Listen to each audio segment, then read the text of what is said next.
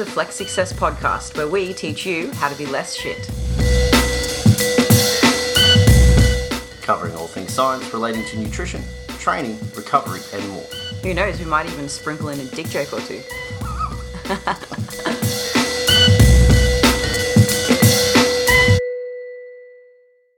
Welcome back, everyone. We are here on another Flex Success podcast. I think number five. I think so. And Lucky number. Yeah, very lucky number. I'm also here, obviously, with the, the lovely partner of mine, Liz. And today we're joined by industry professional, surfing connoisseur, and just all around good guy, Nathan an osteopath from the Gold Coast. That Dean and I both have experience with actually. We see Nathan personally for our aches and pains. And he has touched both of us in places that neither of us have touched ourselves. The magic fingers. Where only the brave go. So, Nathan, we'll ask you to introduce yourself. Who are you? What do you do? And why do you do it?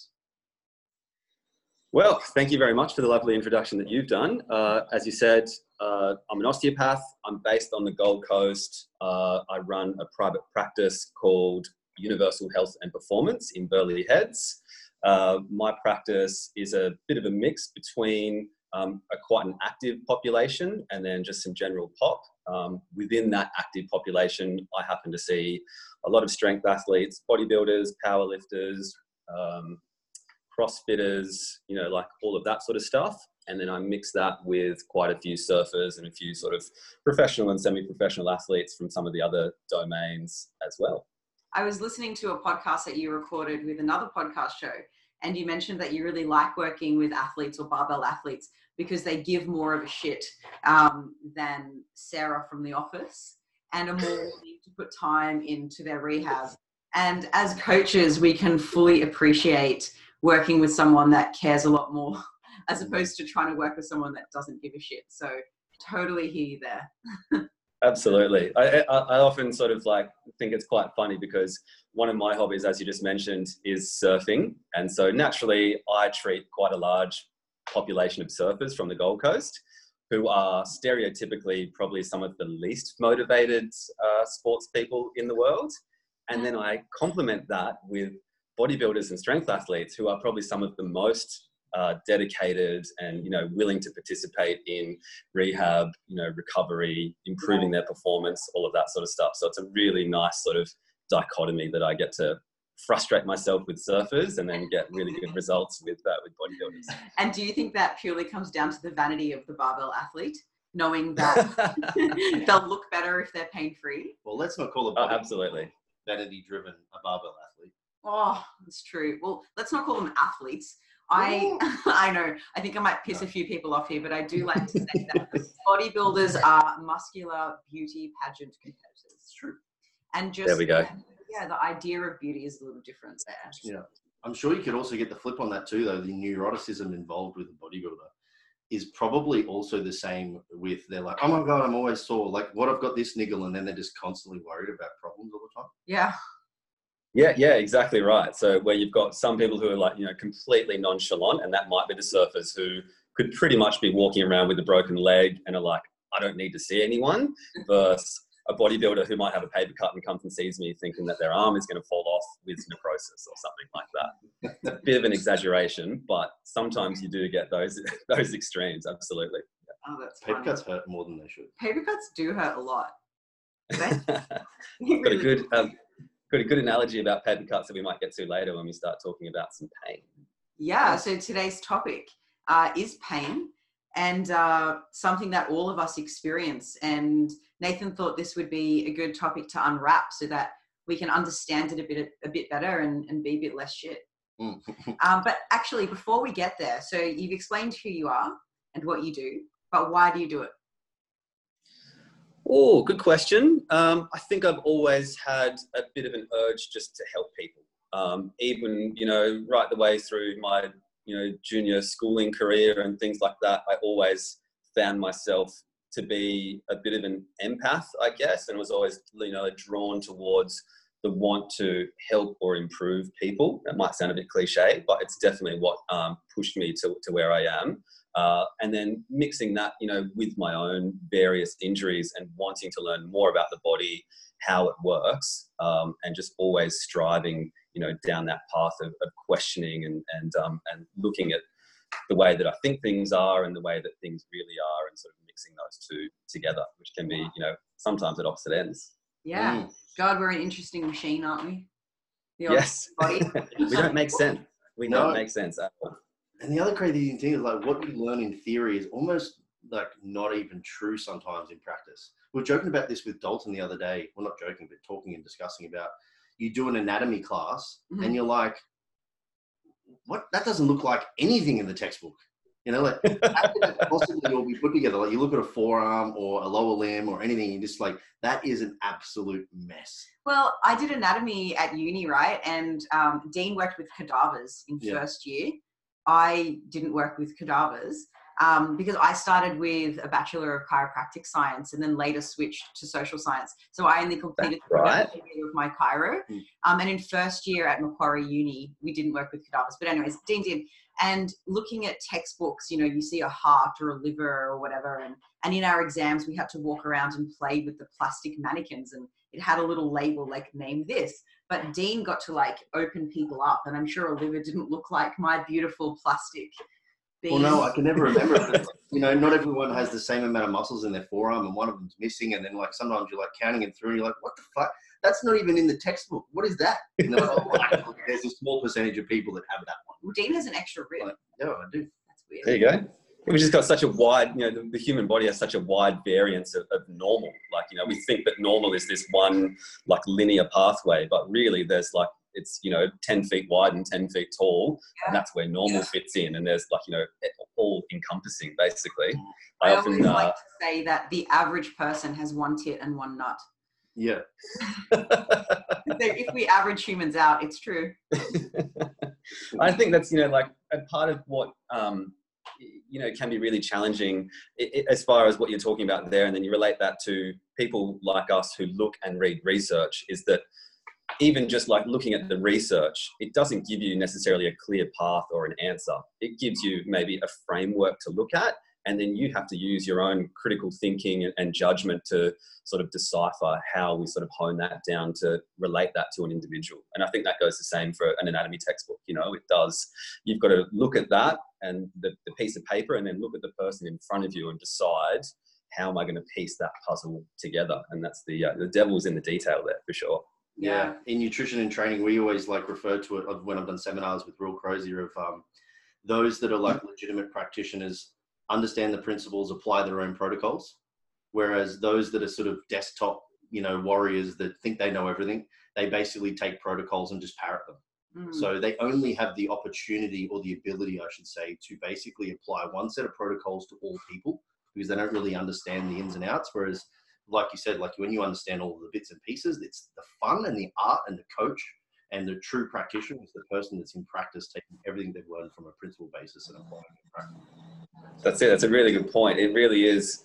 You know, I think coaching and you know, like uh, being a practitioner, there's a science and there's an art, as you just mentioned. You know, it's it's a really good mix of the two, and you can't just be all science. I don't think you can just be all art. Some people might like to be, uh, but you know, like mixing those two together, it truly does make a, a great coach and a great clinician. Yep.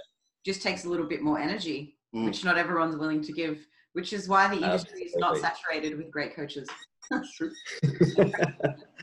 Unfortunately. Yeah. Now, give us an intro to pain. I know that's a very general um, ask, but tell us what would our listeners need to start with to start understanding pain, what it is, how to determine the type. Yeah. What, what's What acceptable? it is. Yeah. All that jazz. Sure. So I might start by sort of like thinking, like getting to describe what the general notion of pain is and contrasting that with a, a bit more of a nuanced sort of version that um, myself and lots of other uh, practitioners have been working off for quite a long time now. So the, the, the typical way that we've looked at it, and we'll call this the biomedical model, and that is that there is a, a linear relationship between pain and damage. So if I cut you, yes, there is damage. Uh, but we have quite a new version of this now, in that pain does not always equal damage. Sometimes we've got outside influences that can associate with pain and go on to create pain for longer than we would like um, due to some of those. And we call that the biopsychosocial model. So if we go back to this, you know, typical biomedical model, that's where, you know, a lot of um, GPs and maybe just your average person on the street is, is thinking about uh, how things work in their body. Um, and as I said, you know, like sometimes if we maybe you bend over and you feel a bit of a twinge in your back, and your brain immediately goes, something must be damaged.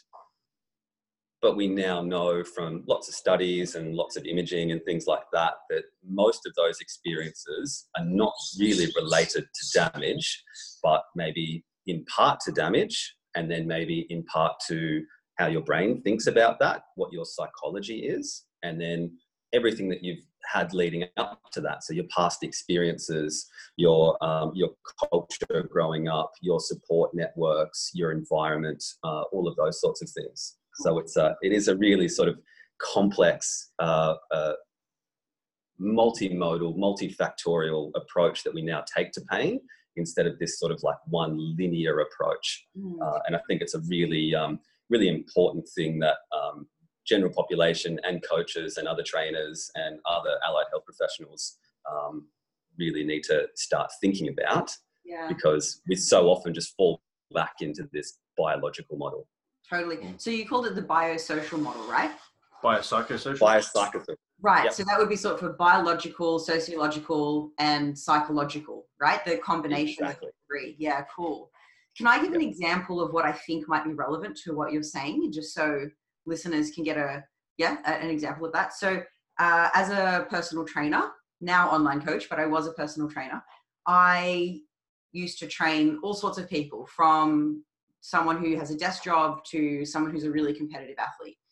And I found those who are really competitive athletes versus the desk job person that's never trained before, they can't distinguish between when you you're like it, your muscles are hurting from an exercise and that's okay to muscles hurt, I have to stop, it's an emergency.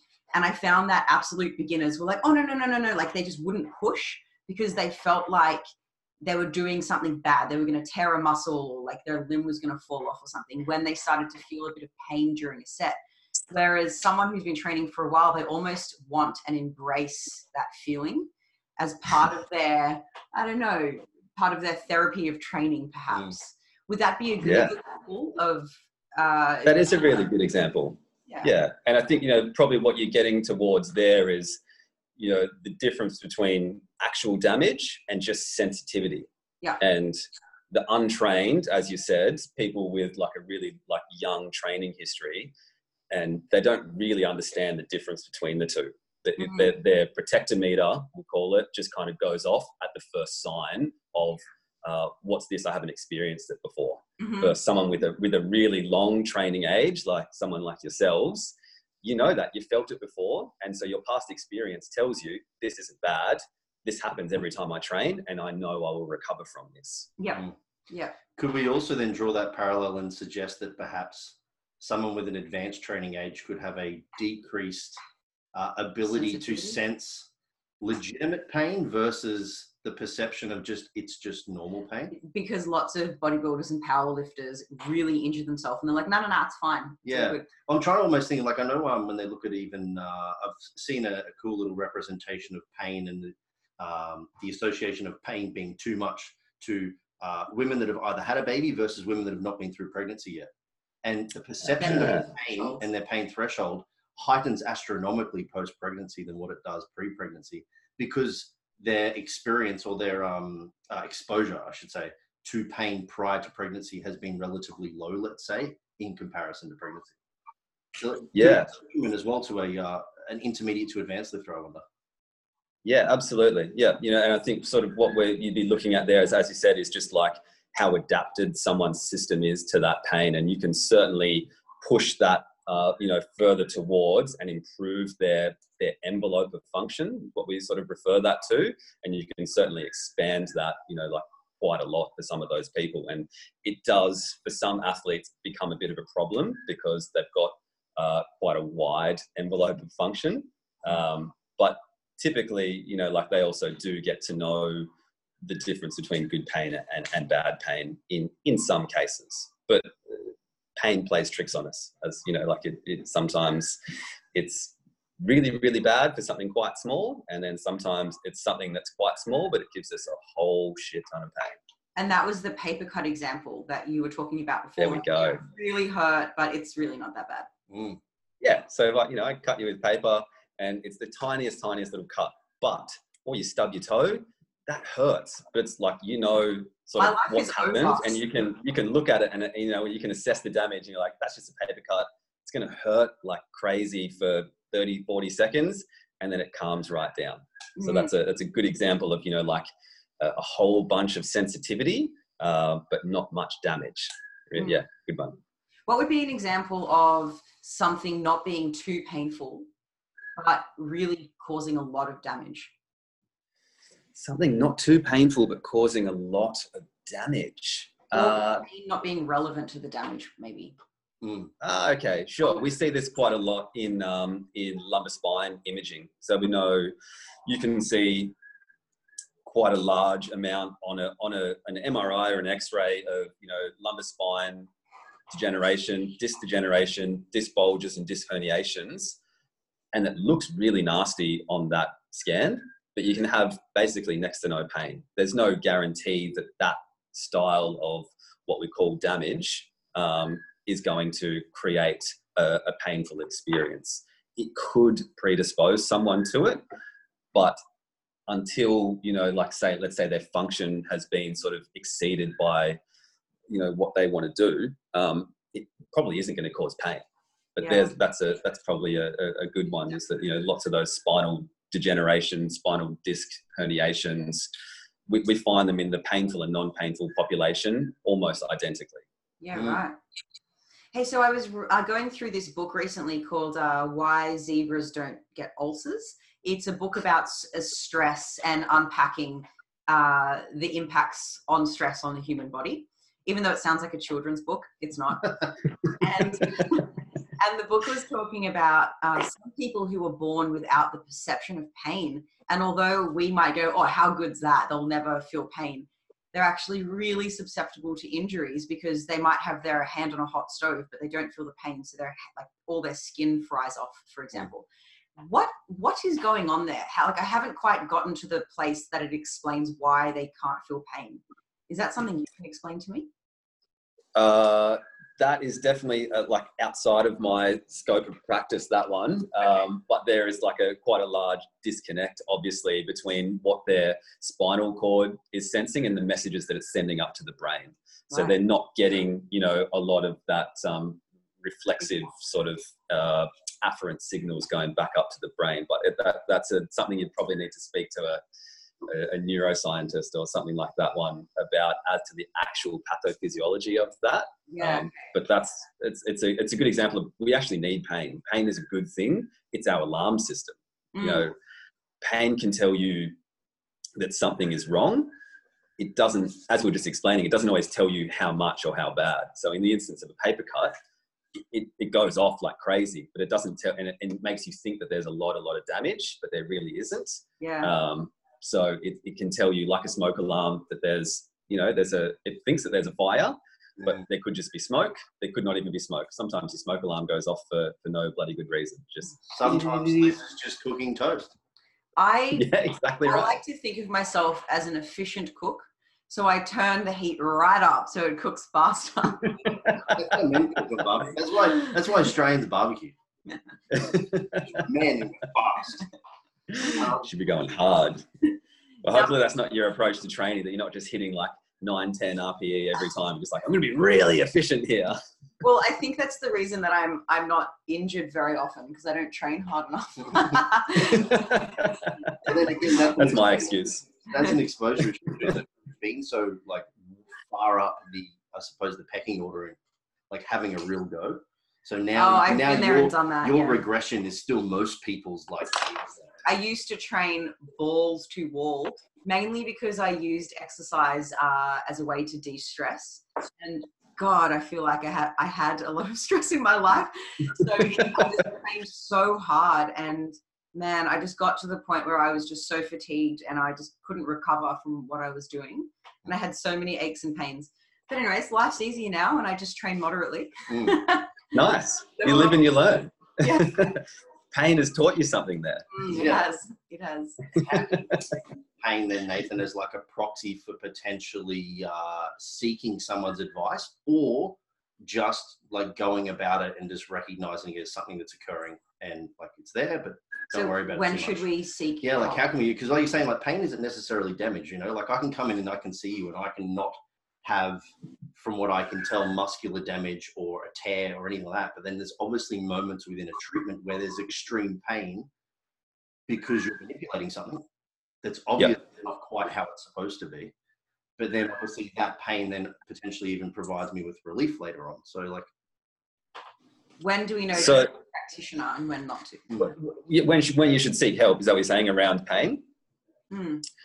Um, well, I guess if you have to ask yourself the question, like, do I need to see someone? That's probably a good a good time that yes, you do, Mm. because pain left um, left wondering can lead us down the the lane of um, what we call um, catastrophization, and that is not good for pain. If you're constantly thinking about your injury and wondering if it's bad and potentially like spiraling out of control in your head, that is going to increase pain like quite significantly.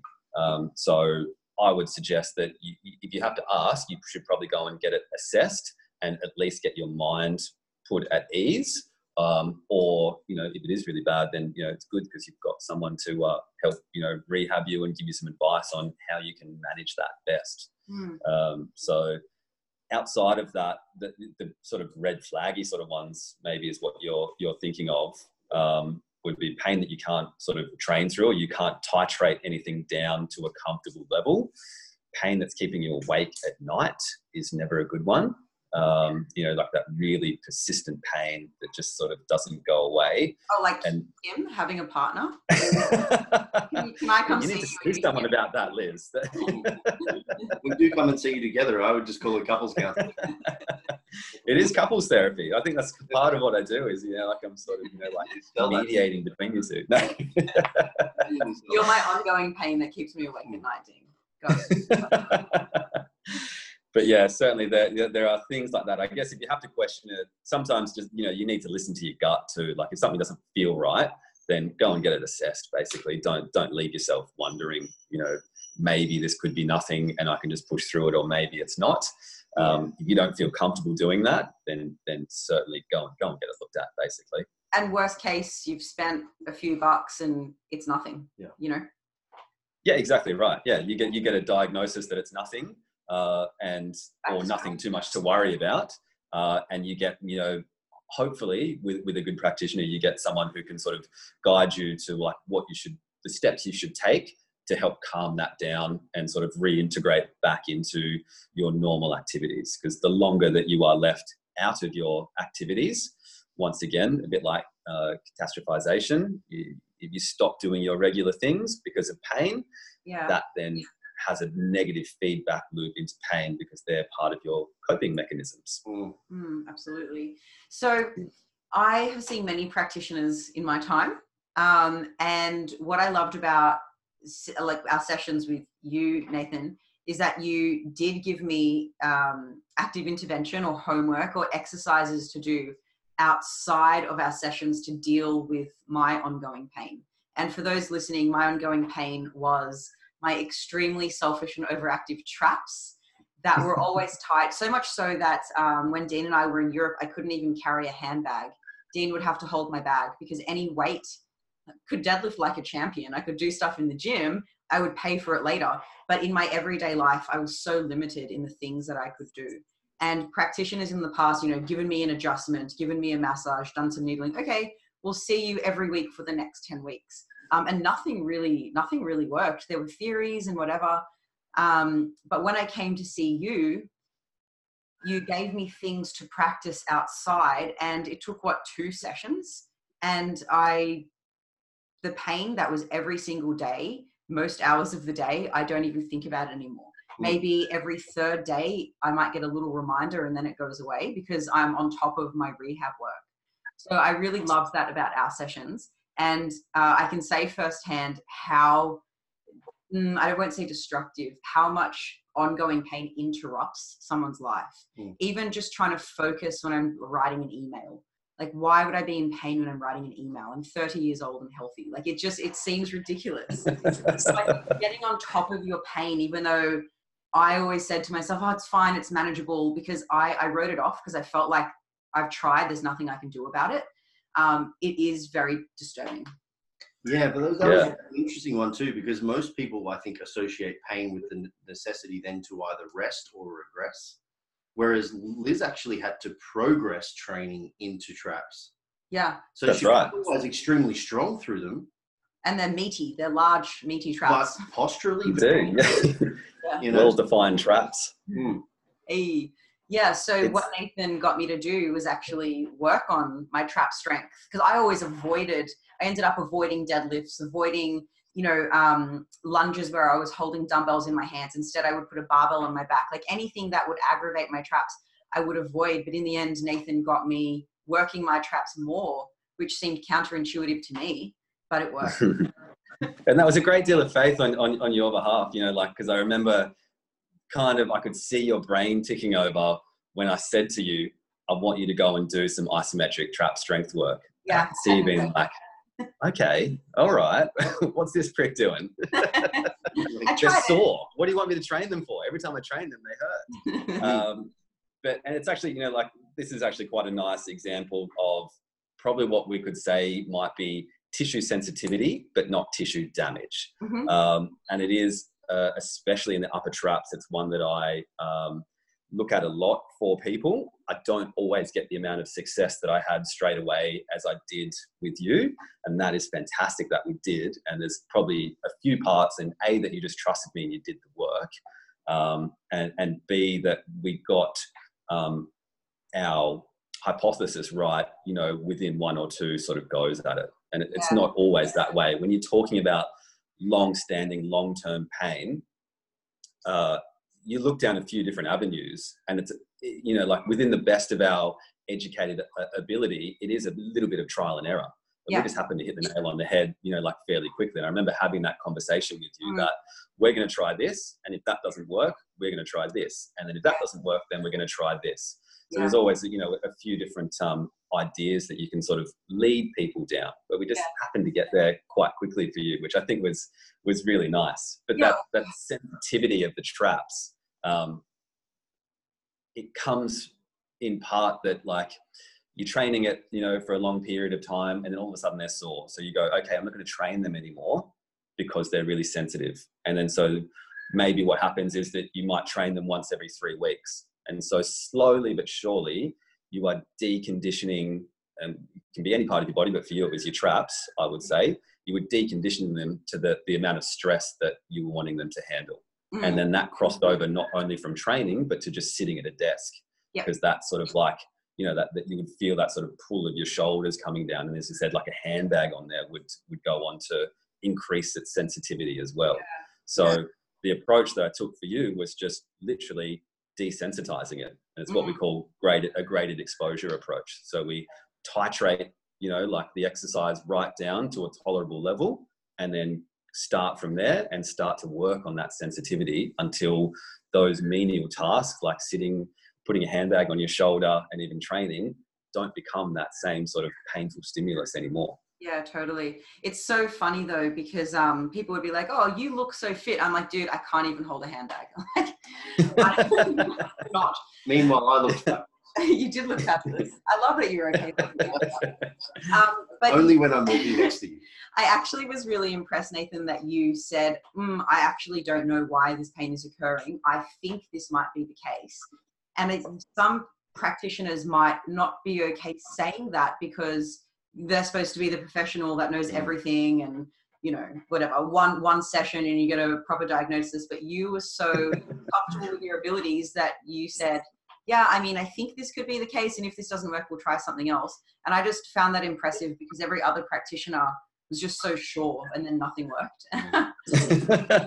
I think as a professional, there you, you do um, you do feel that pressure to give someone that you know initial diagnosis and have an answer for everything. yeah, But as you rightly pointed out, when you're on the other side of that desk, you don't really care. If someone says, I don't know, but we can try this, this, and this, yeah, and explain why, uh, that I think brings with it a whole lot of respect. You Yeah. know, like it, it- that, that initial notion that oh, I'm going to look dumb because I said I don't know to this person, it Yeah. doesn't turn out that way at all. They kind of just go, oh, cool. He's, he's, he's honest enough to tell me that he doesn't know. He's not going to fudge through his teeth and, you know, like try and push something that he believes on me. It's just there's trial and error, you know, within a certain scope. We still do a really good history. We still do some orthopedic testing and we rule out, you know, doing anything unsafe. And mm. once we've got that, we go, well, we've got a scope of practice here to start working on your pain. yeah, Uh, and that's that's I think you know a, a really good thing to uh, to come at when we are talking about pain, as I mentioned at the start, not just being a physical damage. That there are the, all these other aspects to pain that influence someone's pain. Actually, I've got a good example of that. Um, my client Cindy, who's been on board for a while now, she was in her car and all of a sudden got a migraine and uh, tingles down her arm. And that was four weeks ago now. And she thought she was having a heart attack. She thought maybe that was a possibility. So she called the ambulance. And, anyways, the follow up to that was tension headaches. So the doctor put her on antidepressants for tension headaches. I don't know.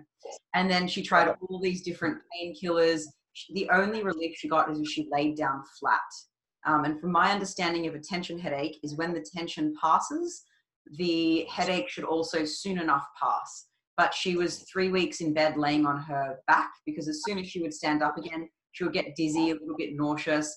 Then she had all these different diagnoses. Everyone was sure. The doctors were sure it was a tension headache. Then the chiro was sure that I think C4, C5 was out.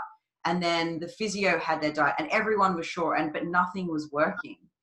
Um, and now she went to a neurologist, I think it was, and turns out she has a fluid leak in her spine.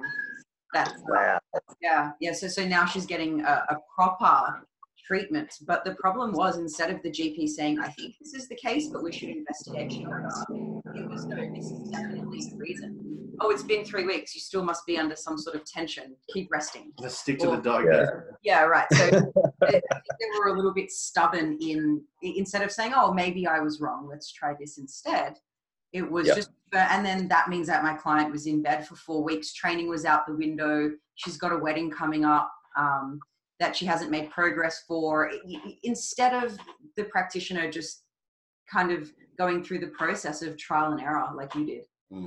Yeah, exactly right. And also, I think that there's something in there about, you know, like that stubbornness you were talking about and not wanting to admit that you don't know and maybe just referring out to someone who might.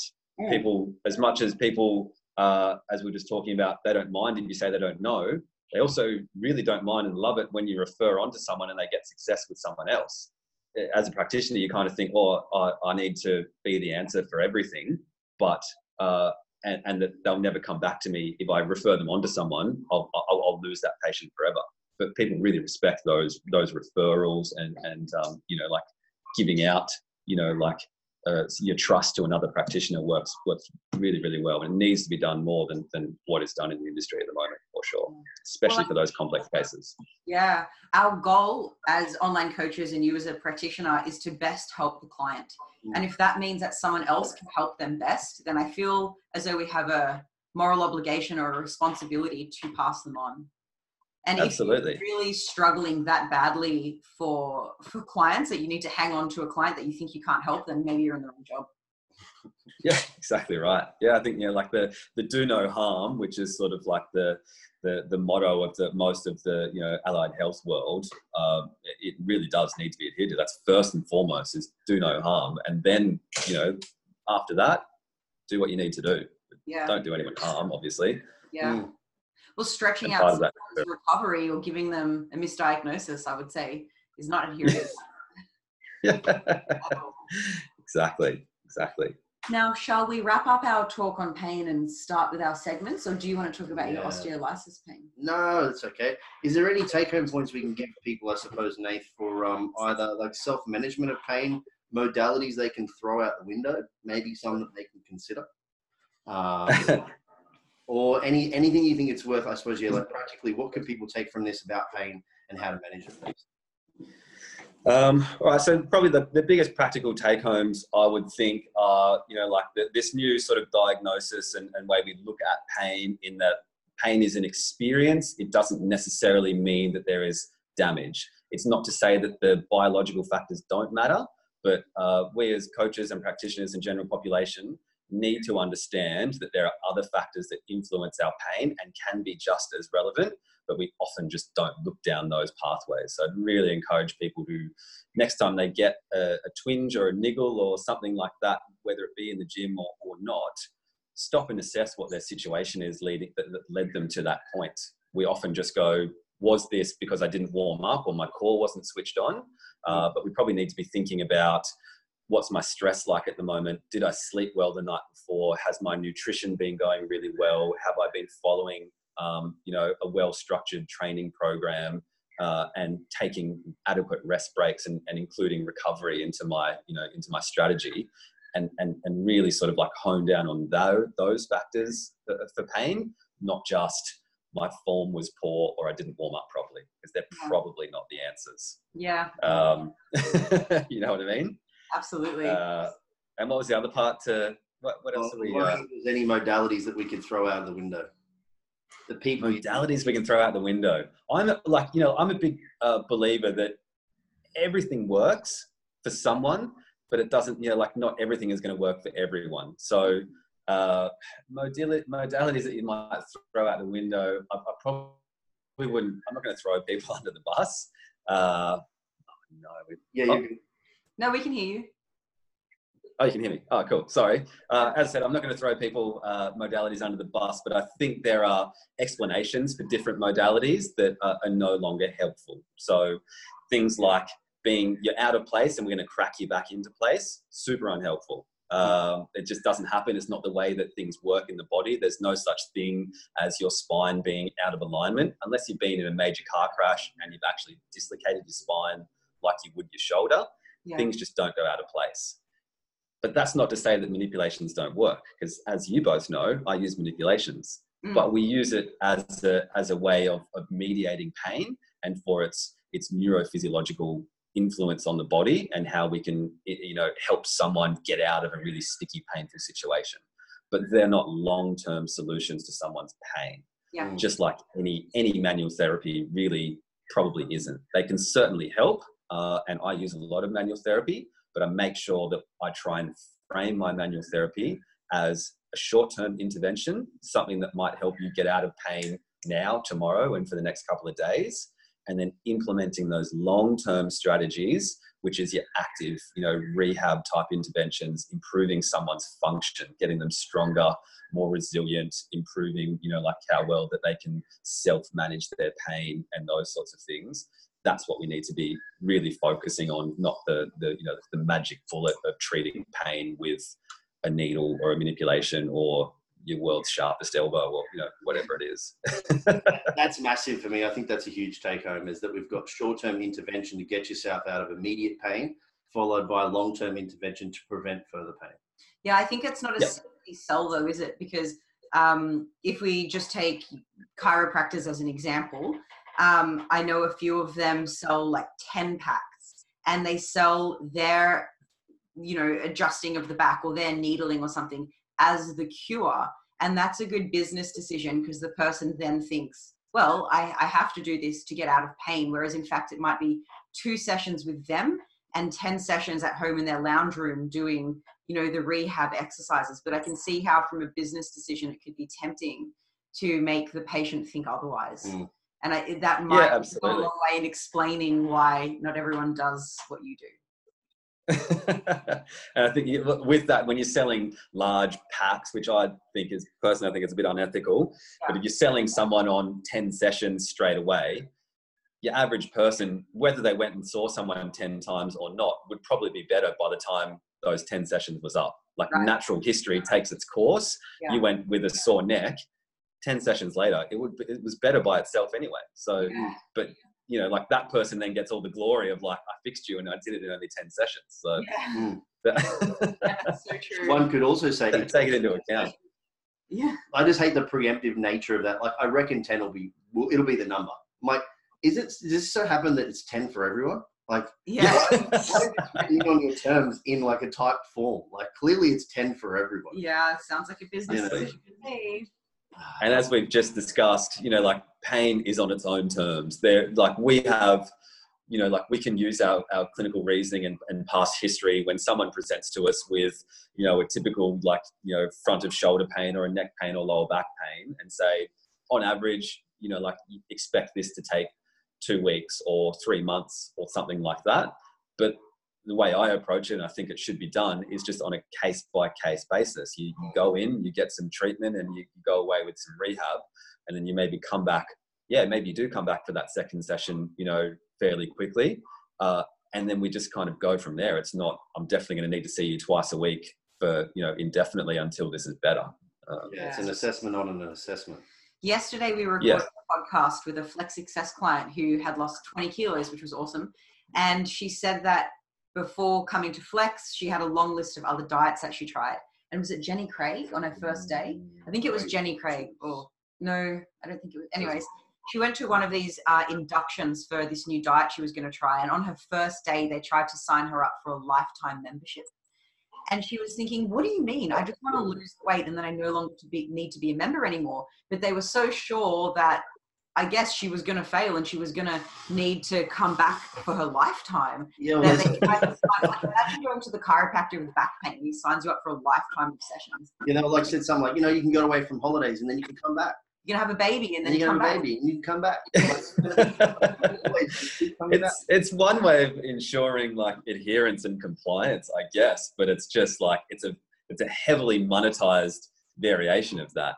Uh, and I just think that's so unnecessary. Like as you would know, like if you do good work with someone, and like you know, for me, it's a much shorter time frame than what it is for you. But you might work with someone for you know an extended period of time, and then they get to the point where they go, "Well, you've taught me everything I need to know, and I can do this now because I've got all of those skills from you." Yeah. And really, I think as practitioners, that's what on the allied health and pain side of things, we need to be, you know, giving people skills of how they can self-manage pain, not just you have to come back to me every single time this happens. Yeah. Next time it happens, try this, this, and this. If it's still there, then come and see me, and we'll have a look at it and try a different angle. Yeah, I love it. 100%. That's absolutely our goal. We want to create permanent positive change and make ourselves as coaches redundant. So we're trying to pass on skills as well. And I just, I like, I really admire what you guys do in the industry. I'm just going to sort of, you like, Thank interrupt you there to tell you that because you are doing uh, something very different to what a lot of the other people in the industry are doing. Uh, and you take, as I said, I hate this word holistic, but you do take a very holistic approach to training and nutrition, and you really encourage people to step back and take a look at things like we're talking about with pain. Yeah. Take a look at it from a really broad angle and not just calories in, calories out, but you're encouraging people on, on many different aspects of how they can be compliant and get success in those fields. Uh, and I just, I think it's, it's amazing. I really, really like it. Thank it's you. uh, it's the biopsychosocial model of nutrition. I like it. Absolutely. Yeah. No, uh, it's, uh, it's, it's fantastic. But Yeah. in our holistic approach, there are no incense or salt lamps or uh, crystal That's the healing. misguided version of ho- That's holistic. not what Nathan means by Yeah. holistic. Yes. Which is why I hate the word holistic because like someone goes, "Oh, you're a holistic practitioner." Yeah, exactly right. They expect they're going to walk into a room with, or you know, organic salted lamps and and magical oils and potions. And uh, holistic just means looking at someone from from as many different angles as you can. Yeah. It's, you know, you're encompassing the whole person, not how organic your elbows are. are your elbows organic? I don't want any of those touching me. that are not organic. Now, we're going to start on our segments now, and we wanted to ask you if you have something worth sharing with our listeners. Of course, because we've been talking about pain and anatomy in the body, it can be relevant to that, but it doesn't have to be. Be something funny. Sure. Uh, uh, something I'd like to share is probably um, a, a, book that we've mentioned before, which is called uh, Pain Explained, which is written by um, a physiotherapist and a professor called Lorimer Moseley. But it's definitely where I started my journey looking down, you know, the, the, science of pain and that slightly sort of like, you know, more encompassing view of pain. It's a wonderful resource that's good for not just practitioners. It's written in really helpful, easy to understand language with lots of good practical, um, you know, tips and advice for dealing with pain, whether you are, as I said, you know, just a person dealing with pain, whether you're a coach or whether you're a therapist it's a, it's an invaluable resource resource and one that's really guided my practice and you know changed the trajectory of, of how I used to treat probably coming straight out of university versus how I treat you know uh, ongoing. Mm, love it. So after we did have a discussion uh, a week before recording this podcast, you mentioned this book to us, and Dean and I are really interested. It looks like a textbook from what we can gather. Is it a textbook? Uh, it's not really a textbook. It, it is just it's, it's quite thick, uh, and that there are lots of different chapters. But no, it's not really a textbook. It is a book that is designed to be read um, not front to back. You can flip through a chapter to something that's just relevant to you, uh, and there are like you know lots of infographics and lots of pictures.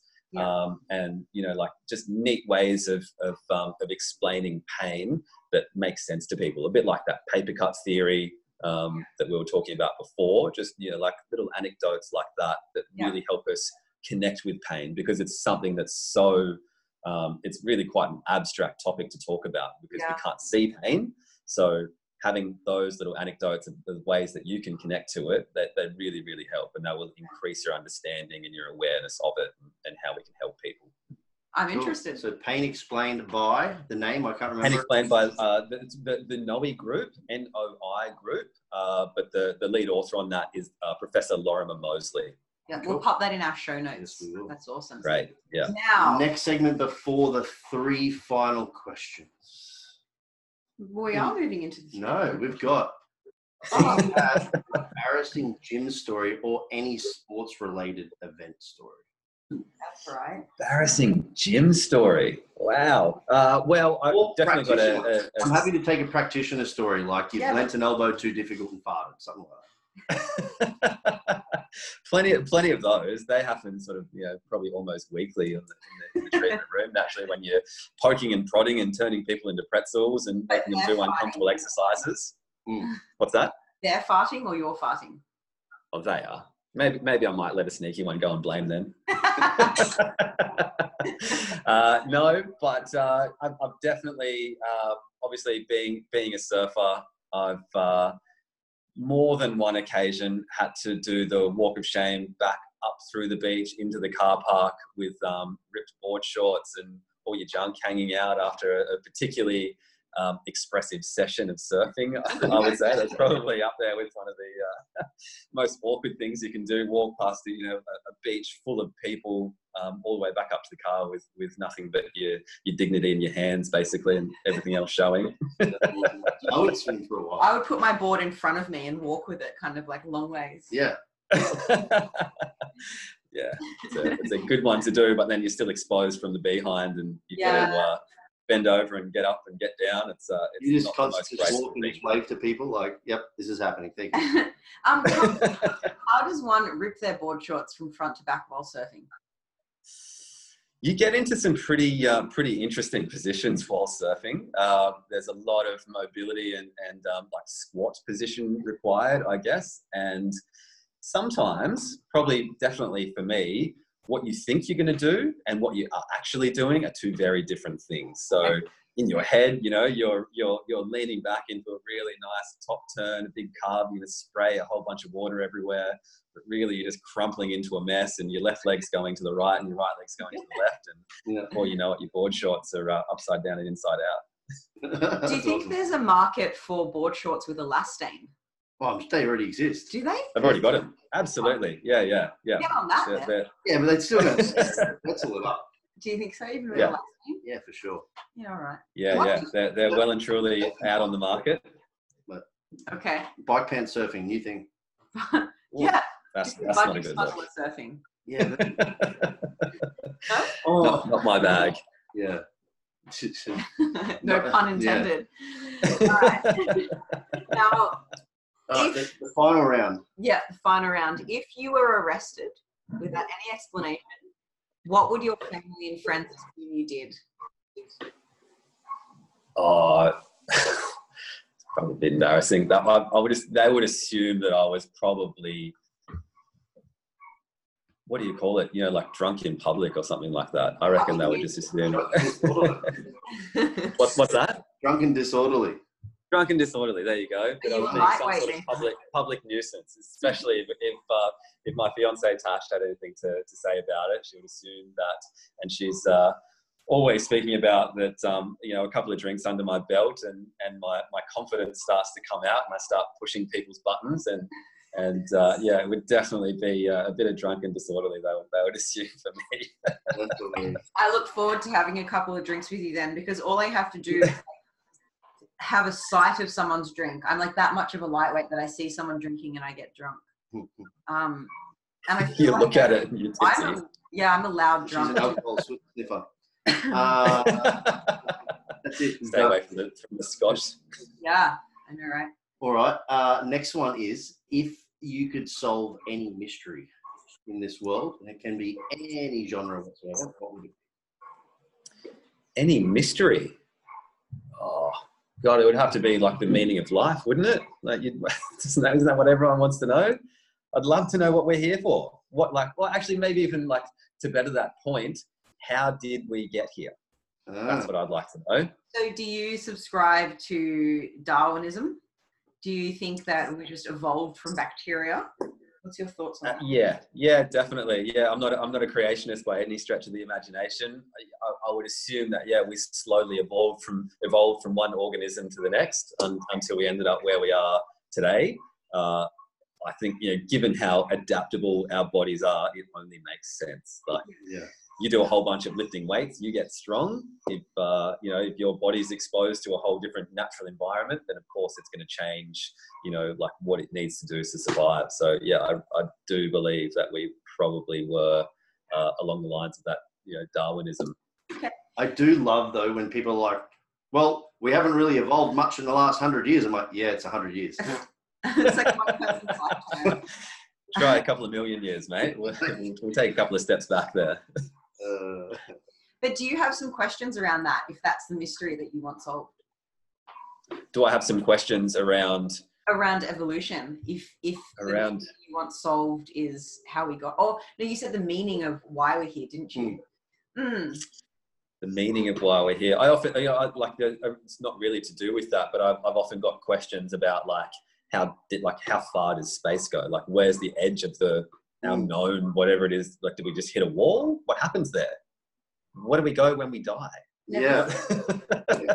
What's the those sorts of things are what sort of like sometimes keep me up at night. So there's a Joe Rogan podcast with Richard Dawkins that discusses where we go when we die, um, which you, you might be interested in listening to. I believe Yeah. that we just become part of the earth because we can't create or destroy energy, and our energy just becomes the earth's energy. Yeah, there's an epic quote. Yeah, I think it's even on a Rogan podcast too from Neil deGrasse Tyson. And it was a debate around whether or not you would be cremated versus buried. And like, always Ah.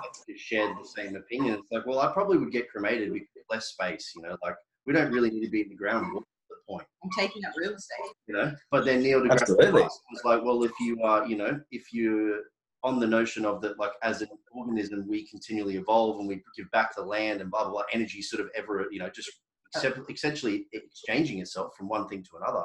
He's like, the great thing about being buried is that you become the energy to another source to then create new life. Feed worms. And I was like. God damn, man, Neil deGrasse Tyson, you're, you're the fella. That's like, all right, I'm not buried then. You know?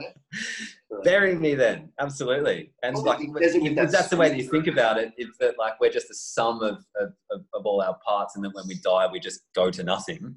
Mm. What happens to our consciousness? Does it does the consciousness live on, or does that die with us? Stop. This is too deep, and this is. I can't answer that question, and I hate having unanswered questions. So Yes. Just stop it.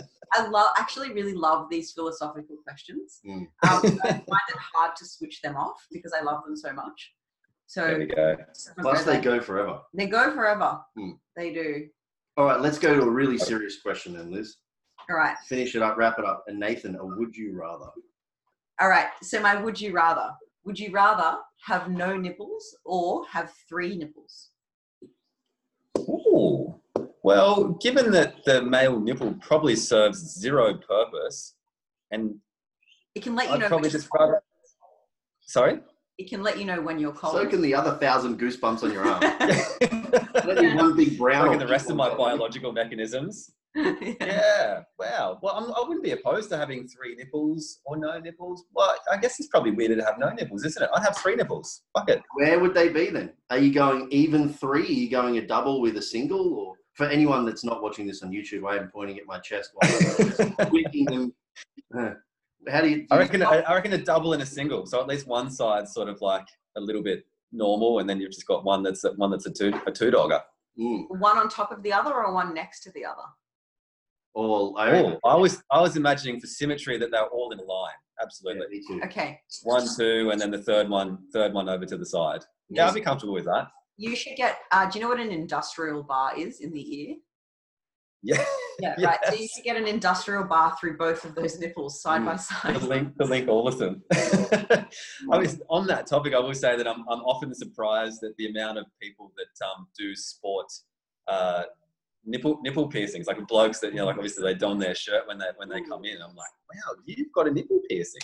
Got them both done, the big bars. No, Yeah. no other lead in apart from just like these big glaring nipple piercings. I think my, my brother's a straighty 180 and got had both of his nipples done. And then people do no people that do it with sport, then they end up getting them hit, and then they have one nipple bigger than the other, and I'm like, man, this is just too oh, different. Mm. Nasty. Yeah, it's a real sort of like late '90s trend, wasn't it? Like the Peter Andre sort of like. Oh, just APAC. So I think that if you're to have your nipple pierced, it's weird to have both. And the left one is the normal one to pierce. And I think I was having a discussion with Dean about was it you about nipple piercings? And you assumed that when you get your nipples done, it's like getting your ears pierced. You get both. Was that me and you? No, I kept just one and left as well, Well, for some reason. I'd like to put it out there that a double nipple piercing is weird. And stop listening to this podcast because you're a freak if you have a double nipple piercing. uh, That is, it is pretty weird. It's very brave, like to do to do the double. It's uh, yeah, It's- I'm it's not weird. my- I'm less weird about a double nipple. I think it's weird. Mm. I think it's weird. Um, so Nathan, tell us where can our listeners find you if they want to find you? ah right. So they can follow me on on Instagram. I am at the surfing osteopath. Uh, you can find me in my clinical practice, which is Universal Health and Performance uh, in Burleigh, and that's universal-health.com.au is my website. I do all online bookings. If you want to come in and see me and chat about your pain, or let me help you sort of decipher what's good and what's bad pain, uh, then there, that's all the places that you can find me. Perfect. Love it. Um, now, Awesome. What have we got going on at Flex to wrap it up? Absolutely nothing. We've cooked ourselves. Yeah, nothing. We're on holidays. As always, You've we've reached got- your pinnacle here. It's only downhill. Sorry, I know. I know. We're going to retire. no, we're in the final stages of uh, finishing up the audio portion, portion of our ebook, Life After Dieting. So that should be released. And audiobook. Yeah, did I just say oh, yeah, audio and ebook. Mhm. Um, so that's going to be released by end of November, um, which is really cool. That's our most exciting project currently at Flex. And our ongoing um, research review, of course, with the new research review being released every second week. So people who don't have the time to cipher through all the science and learn how to understand it, we'll do it for you. Yep. And of course, we do online coaching because that's kind of what we do. We do a once-off consult if you don't want to commit to 12 weeks of coaching. Um, but until next time, listeners, I hope you've gained something helpful and learned how to be a little bit less shit from today's podcast. And thank you for your time, Nathan. It's been great. Cheers, mate. No worries. Thank you very much for having me, guys. It's been awesome. Bye.